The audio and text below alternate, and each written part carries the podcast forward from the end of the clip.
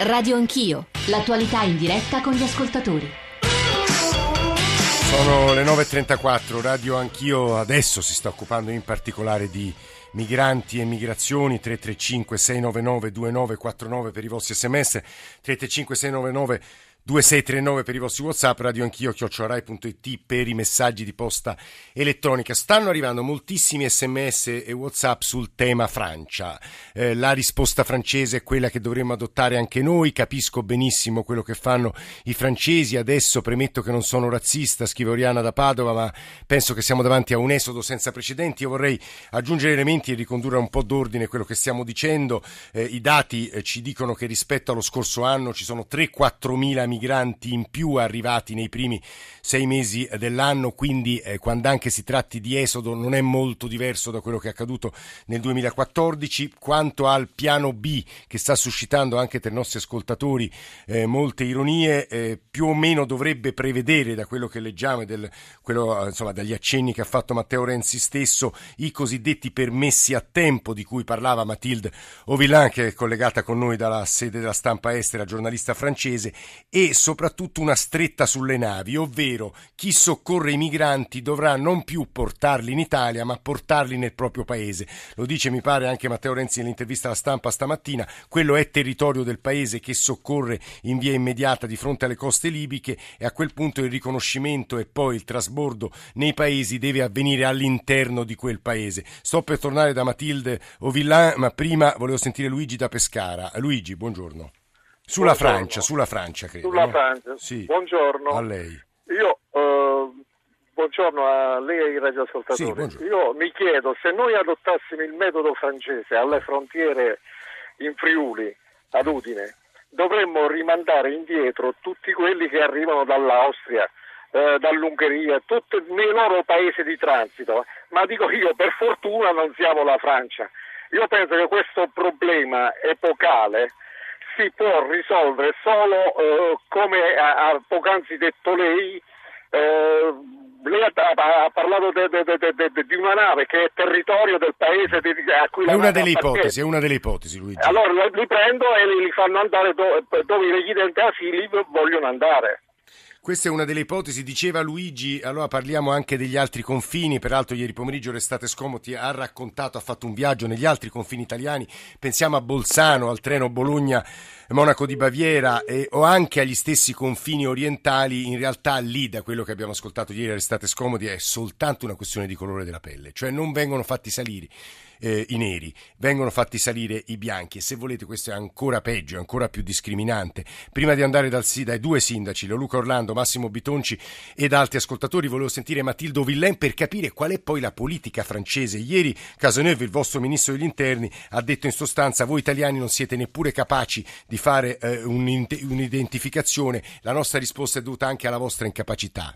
O Villain. Sì, infatti eh, Bernard Cazeneuve ha insistito eh, sulla posizione mh, forte, diciamo, eh, dice che eh, lo smistamento deve avvenire in Italia, dice che il problema non sono i rifugiati ma sono i migranti economici che si mischiano eh, con i rifugiati e quindi che l'Italia dovrebbe eh, prendersi carico di questo smistamento prima di lasciar eh, passare tutti, andare eh, tutti verso, verso il nord. Io veramente non voglio fare l'avvocato del, Sì, del governo paese, francese sì. perché eh, personalmente dissento da questa posizione, mi sembra eh, molto, molto strano e anche molto interessante vedere che è la stessa uguale posizione che era eh, quella di, eh, del ministro degli interni eh, del governo Sarkozy, Claude Guéant, all'epoca del 2011 di cui, eh, di cui parlavo. Poi non è ben chiaro, lui dice eh, l'Italia deve accettare questo principio eh, di campi di smistamento,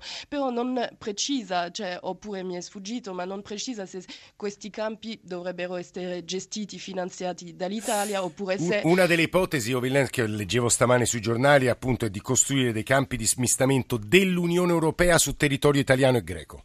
Sì, però c'è tanta ipocrisia anche qua, perché eh, sono, non, non è da oggi, lui, eh, Bernard Cazeneuve, dice non si è mai visto un, eh, de- degli arrivi così importanti. Questo non è vero, perché sono sono almeno due anni o almeno dalle primavere arabe che eh, occorre questo, eh, questo, problema e quindi cioè, dovrebbero agire in fretta per eh, fare questi campi e subito dire anche quali sono le risorse eh, per, uh, per, per, questo. E poi sulla questione delle, delle navi, quest- sì. questo è molto interessante anche perché è una novità rispetto al 2011, perché infatti ci sono delle navi francesi uh, che sono coinvolte nel, nell'operazione di Search and Rescue e infatti è assolutamente ingiusto che uh, delle navi francesi soccorrono migranti, però poi portano i migranti in Italia e tocca all'Italia voglia prendersi carico dello, dello smistamento, eccetera. Quindi magari potevano mettersi anche d'accordo prima eh, di mandare. Cioè... Credo che la, la, riunione di oggi dei ministri degli interni sia importantissima. Vedremo che cosa emergerà. Diceva Sandro Gozzi qui in trasmissione che in realtà il momento chiave sarà a fine giugno quando si vedranno i capi di Stato e di governo e cercheremo di capire se poi emergerà questo piano migranti di cui si parla da settimane. Poi si è deciso appunto di velocizzare le operazioni eh, all'indomani di quella strage spaventosa in cui trovarono la morte quasi 800 migranti nel canale di Sicilia. E io vorrei chiedere come la pensano e che futuro immaginano a due sindaci di aree del paese molto diverse, con posizioni politiche molto diverse, che sono Leoluca Orlando e Massimo Bitonci. Leoluca Orlando, sindaco di centro-sinistra, sindaco di Palermo, Massimo Bitonci, sindaco di Padova per la Lega Nord. Leoluca Orlando, buongiorno, benvenuto. Buongiorno, buongiorno. Beh, il sindaco di centro-sinistra è un po' improprio, se è vero come è vero che il PD ha candidato un sindaco alternativo sì, a me. però lei è un uomo di sinistra, diciamo. Eh. Eh, sono una persona che eh, ritiene fondamentale il rispetto dei diritti umani, il diritto delle persone e da questo punto di vista io credo che stiamo vivendo un momento drammatico che riguarda l'Europa perché l'Europa riesce a, avere idee precise e scelte forti quando si tratta di moneta e di finanze, appare essere in stato confusionale quando si tratta dei diritti della persona umana. Eh, uno stato confusionale quando si tratta di quei diritti della persona umana che avrebbero dovuto essere, sarebbero stati il fondamento di questa straordinaria intuizione dell'Unione Europea e che soggetti protagonisti di questa specie di, di rissa di, da pollaio con riferimento a vite umane tra Italia e Francia, eh, che siano protagonisti di due paesi fondatori dell'Unione Europea, eh, credo che sia una cosa assai grave. È grave sicuramente la possibile uscita della Grecia dall'Europa, è gravissima, ma forse è più grave ancora l'uscita dell'Europa da se stessa, dalle ragioni stesse eh, fondative di questa Unione Europea. Io credo che noi dobbiamo renderci conto che la migrazione non è un'emergenza, che la migrazione non è un eh, fatto occasionale, ma che dobbiamo arrenderci per chi non è d'accordo, o dobbiamo convincerci per chi è d'accordo, io sono convinto, che la mobilità è un diritto umano inalienabile. Noi non possiamo essere credibili in termini di riconoscimento dei diritti umani come Unione Europea se dopo aver abolito schiavitù e pena di morte teniamo in piedi un meccanismo di migrazione che costituisce un vero e proprio genocidio. Orlando, faccio l'avvocato del diavolo, io rilevo, a parte che leggo un bel messaggio di Jack, un bel messaggio, un messaggio di Jack che è il seguente, aberrante che sulla pelle di esseri umani si strumentalizzi per ottenere voti e si impostino campagne elettorali razziste per non parlare del business e della violazione dei diritti elementari.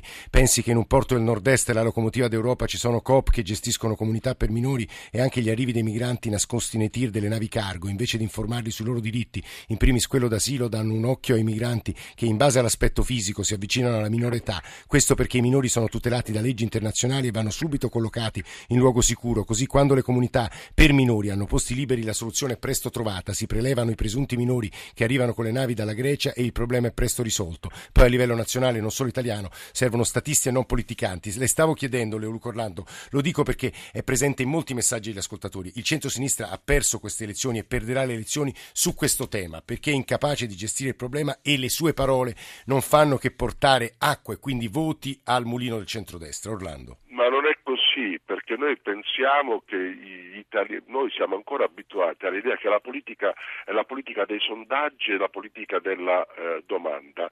Diamo agli elettori quello che loro vogliono, ma quando è che la politica farà una proposta? Io dicendo queste cose che ho appena finito di dire, ho ottenuto il 74% dei consensi nella mia città.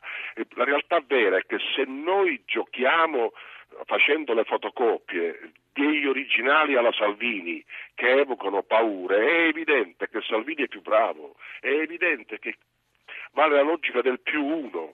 L'errore della, del Partito Democratico, ma qui dire, in generale dei cosiddetti partiti che dicono di essere rispettosi dei diritti umani, è di giocare su un terreno che non è il proprio. Ecco la ragione per la quale noi abbiamo approvato la Carta di Palermo e nella Carta di Palermo noi affermiamo che bisogna passare dalla migrazione come sofferenza alla mobilità come diritto umano. Noi siamo per l'abolizione del permesso di soggiorno. Permesso di soggiorno è la nuova, la nuova schiavitù. Cioè lei dice chiunque arriva può stare, Orlando, per essere molto Esattamente schietti. così, perché la mobilità è un diritto, è un diritto umano inalienabile. Verrà Immagino, Orlando, sindaco di Palermo in attesa di quel momento, dopo 70 anni, dopo 70 anni noi ancora consideriamo i tedeschi complici e responsabili del genocidio nazisti. Io non voglio essere considerato complice di genocidi che si stanno consumando nel Mediterraneo. Parole secche, radicali, quelle di Leruco Orlando, che immagino trovino un'opposizione altrettanto radicale in Massimo Bitonci, sindaco per la Lega di Padova. Bitonci, buongiorno, benvenuto.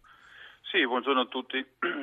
sì, conosco il pensiero di Luca Orlando eh, ci confrontiamo spesso. Eh, io forse Luca Orlando bisognerebbe farlo parlare anche con altri sindaci del centro-sinistra, eh, del resto d'Italia o del nord, oppure quelli che hanno partecipato ieri al tavolo a Venezia insieme al prefetto Morcone Cuttaia e insieme al nostro governatore Luca Zaia. Eh, non ce n'era uno eh, di sindaco di città capoluogo eh, di centrodestra o centrosinistra che non fosse estremamente preoccupato di quello che sta succedendo eh, e dei numeri eh, e di queste quote che saranno assegnate anche al nostro Veneto, a quello che è successo ad Eraclea, che è una località turistica eh, dove ci sono disdette in corso da parte di turisti eh, stranieri perché si è avuta questa bellissima idea di portare eh, clandestini in località turistiche. Perché li chiama clandestini, Bitonci? Probabilmente come... sono eh, richiedenti asilo, gente che perché fugge da guerre. Adesso, adesso, le spiego perché noi abbiamo eh, due nostri avvocati eh, indicati dal Comune all'interno della commissione eh, padovana mm. eh, che verifica le richieste di asilo. Allora, gli ultimi dati settimana scorsa sono che 2 su 10 ottengono il riconoscimento, gli altri come vengono chiamati insomma eh, sono però è sempre il 20%, possiamo mandarli via tutti. È molto più elegante adesso eh. dire migranti economici, in realtà sono clandestini, sono persone che non hanno nulla a che fare con territori dove c'è la guerra e sono persone alla ricerca di altre eh, però Bitonci non mi sembra un, un desiderio diciamo il desiderio peggiore del mondo quello di migliorare le proprie condizioni di vita. Ora non voglio fare il, di nuovo l'avvocato del diavolo. Anche il migrante economico lei lo definisce un clandestino e c'è dentro un intrinseco disprezzo mi sembra comunque una legittima scelta di vita. Prova a migliorare le sue condizioni di vita. Poi possiamo non accettarlo però disprezzarlo forse no Bitonci che dici? di questo di dire bisogna eh, lasciare che arrivino tutti, eh, aboliamo qualsiasi tipo di permesso. La Però la pressione demografica, io faccio il sindaco, quindi mm. eh, so cosa vuol dire insomma, governare il territorio e la pressione demografica che c'è eh, e la pressione che viene dal Nord Africa, si parla di milioni di persone, non di migliaia di persone, non possono essere accolti dall'Italia. Cioè, questa è la realtà, rendiamoci conto. Noi abbiamo una situazione qui in Veneto, eh, lo dicevo ieri al prefetto Morcone, quando diceva eh, distribuiamo eh, questi, chiamiamoli migranti come vuole lei, va bene, migranti eh, a seconda del numero di residenti delle proprie sì. città. Detto, mi scusi, però a Padova noi abbiamo già il 15,5% di immigrati, 15,5%, eh, sì, sì, sì, 11% in Veneto, eh, il Friuli che si lamenta al 2,5%, quindi bisogna che eh, teniamo conto di situazioni territoriali che sono molto diverse molto diverse no, rispetto anche lei come Orlando è stato chiarissimo eh. ci sono percentuali molto, molto più basse, basse di quelle che sono al nord. Questo quindi teniamo conto e non parliamo a vanvera sì, sì, bisogna parlare sempre molti... con i numeri con i numeri. Betonci lei ha ragione. io ho già io ho quartieri di Padova che un quartiere si chiama Arcella di Padova c'è il 30% mm. di immigrati. Mi tocca schierare giorno e notte e chiedere alla questura, alla prefettura di mettere la celere in mm. giro per la Bitonci, città. poi su questo vorrei sentire di nuovo Orlando, però facciamo, procediamo così. Mario da Milano, Matildo Villain, poi un pezzo molto bello del 64 e torno al sindaco Orlando. Mario, buongiorno. Buongiorno, ma Prego. io credo che la vicenda che l'Italia in Europa conti poco è datata. Negli anni 60 c'era da battere le mucche perché c'era sovrapproduzione, ovviamente la Francia non ne ha battuta neanche una, l'Italia ha distrutto un settore che poi oggi è in recupero.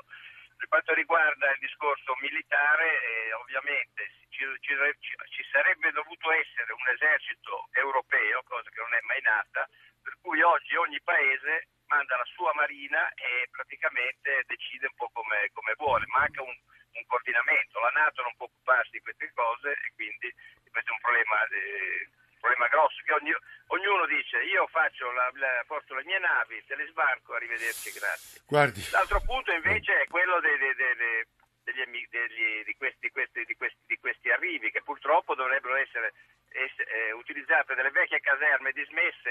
Beh, è una delle ipotesi, è sul terreno. Sbarchi, però non si può pensare io che ho avuto il furto di un'auto da parte di, di, due, di due, romeni, albanesi, zingari che fossero, non posso pensare di dover prendere delle coltellate perché gira della gente che in Italia nessuno sa che esista. Vabbè, ehm, allora, altro passaggio, ci sono di, un paio di ascoltatori che ci dicono raccontateci e studiate bene quello che è successo tra Messico e Stati Uniti negli ultimi anni, è verissimo, perché è, molto simile a quello che sta accadendo in questi ultimi anni tra Nord Africa, ma non solo Nord Africa, anche Medio Oriente, perché moltissimi sono siriani, e Unione Europea. Vado da Matildo Villain, primo per un suo rilievo come giornalista rispetto alla conversazione che ha ascoltato tra Orlando e Bitonci, due sindaci molto diversi, secondo perché alcuni ascoltatori ci domandano, chiede alla sua collega francese, la stampa fr- francese, come sta descrivendo quello che accade. O Villain. Allora, la, la stampa francese eh, descrive quello che succede e forse in modo sempre un po' eh, caricaturale anche. C'è molta pressione in Francia eh, del Front National e delle sue tesi che bisogna fermare l'immigrazione, qualsiasi immigrazione, che bisogna, eh, lo diceva ieri Florian eh, Filippo, il numero due eh, del Front National, eh, che bisogna porre fine anche a Dublino all'accoglienza dei rifugiati perché loro hanno tutto gratuito. E quindi c'è molta pressione del Front National anche nel, nel, descrivere questo fenomeno, però io da francese, da, da giornalista francese che lavoro in Italia, se posso eh, dire che l'Italia veramente può andare eh, anche orgogliosa oggi e fiera a testa alta a questi, questi negoziati eh, sull'immigrazione, perché l'Italia è comunque il paese che ha fatto l'operazione Mare Nostrum, che ha permesso di salvare vite umane, eh, donne, bambini uomini in mare eh, per, uh, per, un anno. Poi dovuto, ha dovuto smettere perché uh, sotto pressione degli altri, però uh, l'Italia fa vedere veramente il suo volto più umano in questa crisi, oltre le polemiche nei giornali che a volte non rispecchiano quello che succede veramente in questo paese, perché si vede quando si va vicino ai centri d'accoglienza, per esempio al Baobab, sì, vicino in questi giorni alla stazione, alla stazione Tiburtina, c'è uno... che c'è una mobilità mobilitazione della e solidarietà eh, della esatto e quindi è proprio un, un, esempio di solidarietà e che può far valere l'Italia perché oggi rispecchia questo, questo principio fondamentale e fondatore dell'Unione Europea. Stiamo ascoltando Matildo Villain, giornalista francese adesso. Leo Luca Orlando, sindaco di Palermo. Alcuni ascoltatori ci dicono che le posizioni di Orlando sono vicine alla follia, altri ne lodano invece l'utopia, la carica utopica. Una domanda secca Orlando, eh, dice, la giornalista francese diceva Bravi gli italiani, bravi per lo sforzo di solidarietà mostrato anche a Roma, rispondeva il sindaco di Padova, ci sono quartieri di Padova col 30% di immigrati, si pongono problemi di coesione sociale, di coerenza fra, eh, fra cittadini, dicono così dicono gli scienziati della politica. Orlando, se ci riesce veloce abbiamo un ragazzo siriano, afghano che ha una storia bellissima. Vado per titoli, dov'è sì. l'Europa dei diritti? Secondo, vogliamo renderci conto che parliamo di persone umane che hanno diritti. Terzi, nessuno di noi ha scelto dove nascere, abbiamo almeno il diritto di decidere dove vivere e sopravvivere.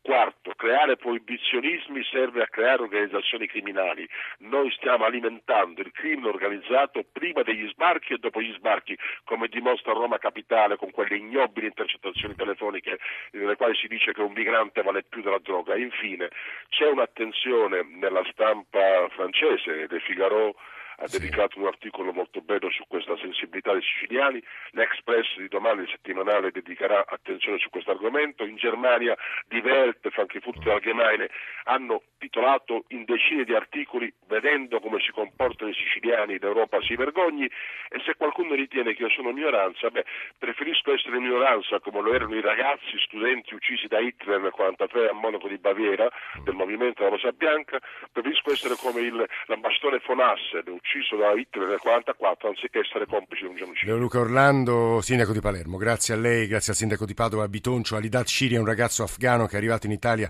qualche anno fa, è arrivato nascosto sotto al motore di un camion, aveva circa dieci anni fa, aveva 14 anni, era scappato dall'Afghanistan e dopo un percorso di integrazione in Italia adesso collabora con un quotidiano, frequenta l'università. Alidat Shiri, buongiorno, ciao.